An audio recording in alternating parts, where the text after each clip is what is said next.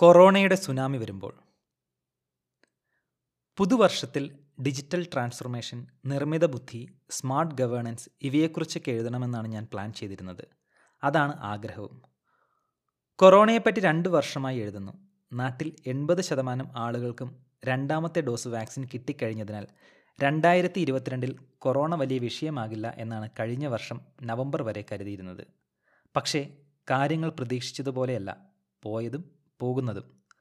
Covid കാലം തുടങ്ങിയതിൽ പിന്നെ പ്ലാനുകളിൽ അപ്രതീക്ഷിതമായ മാറ്റങ്ങൾ ഉണ്ടാകുന്നത് ആദ്യമായല്ല. ഇത് അവസാനവും ആകില്ല. യൂറോപ്പിലും അമേരിക്കയിലുമൊക്കെ കോവിഡിന്റെ പുതിയ തരംഗം സുനാമി പോലെ മുന്നേറുകയാണ്.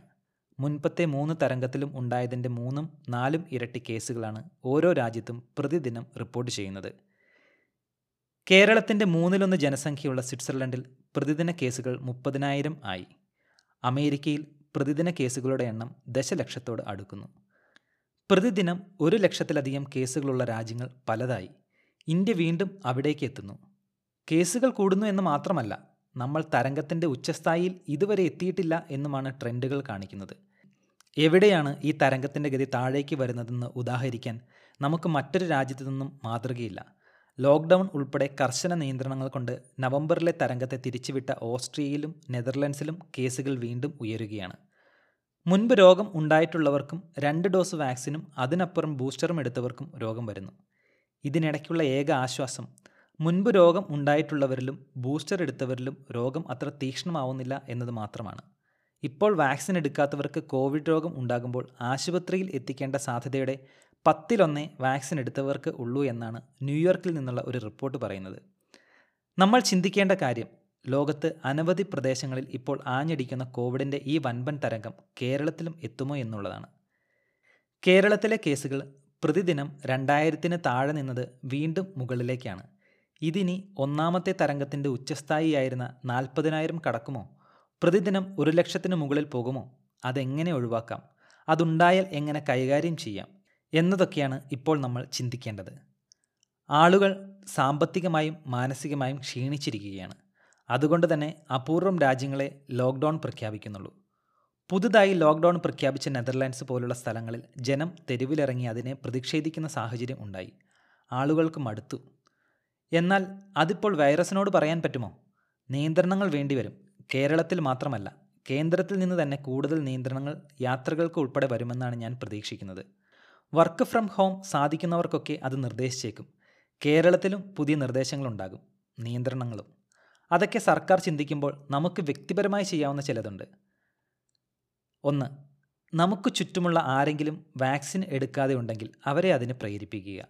വാക്സിൻ എടുക്കാത്തവർക്ക് രോഗം വന്നാൽ മരിക്കാനുള്ള സാധ്യത വാക്സിൻ എടുത്തവരേക്കാൾ പതിനഞ്ച് മടങ്ങ് വരെ കൂടുതലാണ്.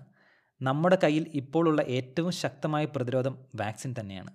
രണ്ട് ഒരു ഡോസ് എടുത്തവർ രണ്ടാമത്തേതും രണ്ടും ലഭിച്ചവർ ലഭ്യമാകുന്ന മുറയ്ക്ക് ബൂസ്റ്റർ ഡോസും എടുക്കുക. മൂന്ന് ഒപ്പം വാക്സിൻ എടുത്തതുകൊണ്ട് ബൂസ്റ്റർ ഉണ്ടെങ്കിൽ പോലും രോഗം വരില്ല എന്ന വിശ്വാസം ഒഴിവാക്കുക. നാല് നിങ്ങളുടെ ആരോഗ്യ ഇൻഷുറൻസ് ഈ വർഷത്തേക്ക് പുതുക്കി കയ്യിൽ വയ്ക്കുക.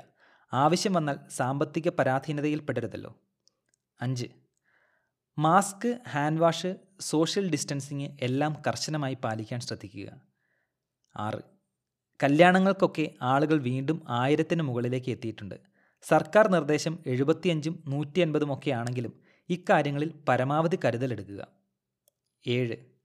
ഉത്സവങ്ങളും പെരുന്നാളുകളും പാർട്ടി സമ്മേളനങ്ങളും വോളിബോൾ മാച്ചുകളും ആയിരക്കണക്കിന് ആളുകളെ ചേർത്ത് യാതൊരു സാമൂഹിക അകലവും ഇല്ലാതെ നടത്തുന്നത് ഇപ്പോൾ സ്ഥിരം കാഴ്ചയാണ്. നിയമം പാലിച്ചും പാലിപ്പിച്ചും നാട്ടുകാരും പോലീസും മടുത്തു എന്ന് തോന്നുന്നു. ചുരുങ്ങിയത് അടുത്ത ഒരു മാസത്തേക്കെങ്കിലും ഒരല്പം ബ്രേക്ക് ഇടുന്നതാണ് നല്ലത്. എട്ട്.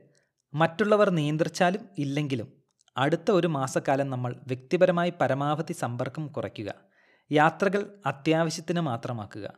തിയേറ്റർ പോലുള്ള അടച്ചുപൂട്ടിയതും എ സി ഉള്ളതുമായ സാഹചര്യങ്ങളിൽ സമയം ചെലവഴിക്കാതിരിക്കുക. വിദേശയാത്ര ചെയ്യുന്നവർ അതിർത്തികൾ അടച്ചിടാനുള്ള സാധ്യതയുണ്ടെന്ന് മനസ്സിൽ കാണുക.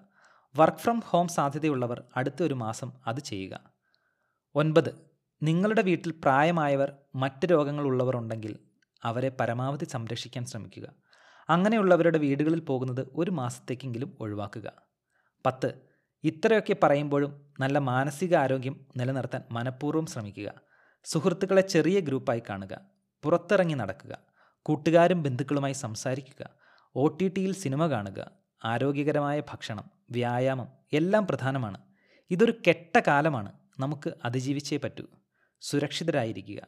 We shall overcome Murali Thummarukudy.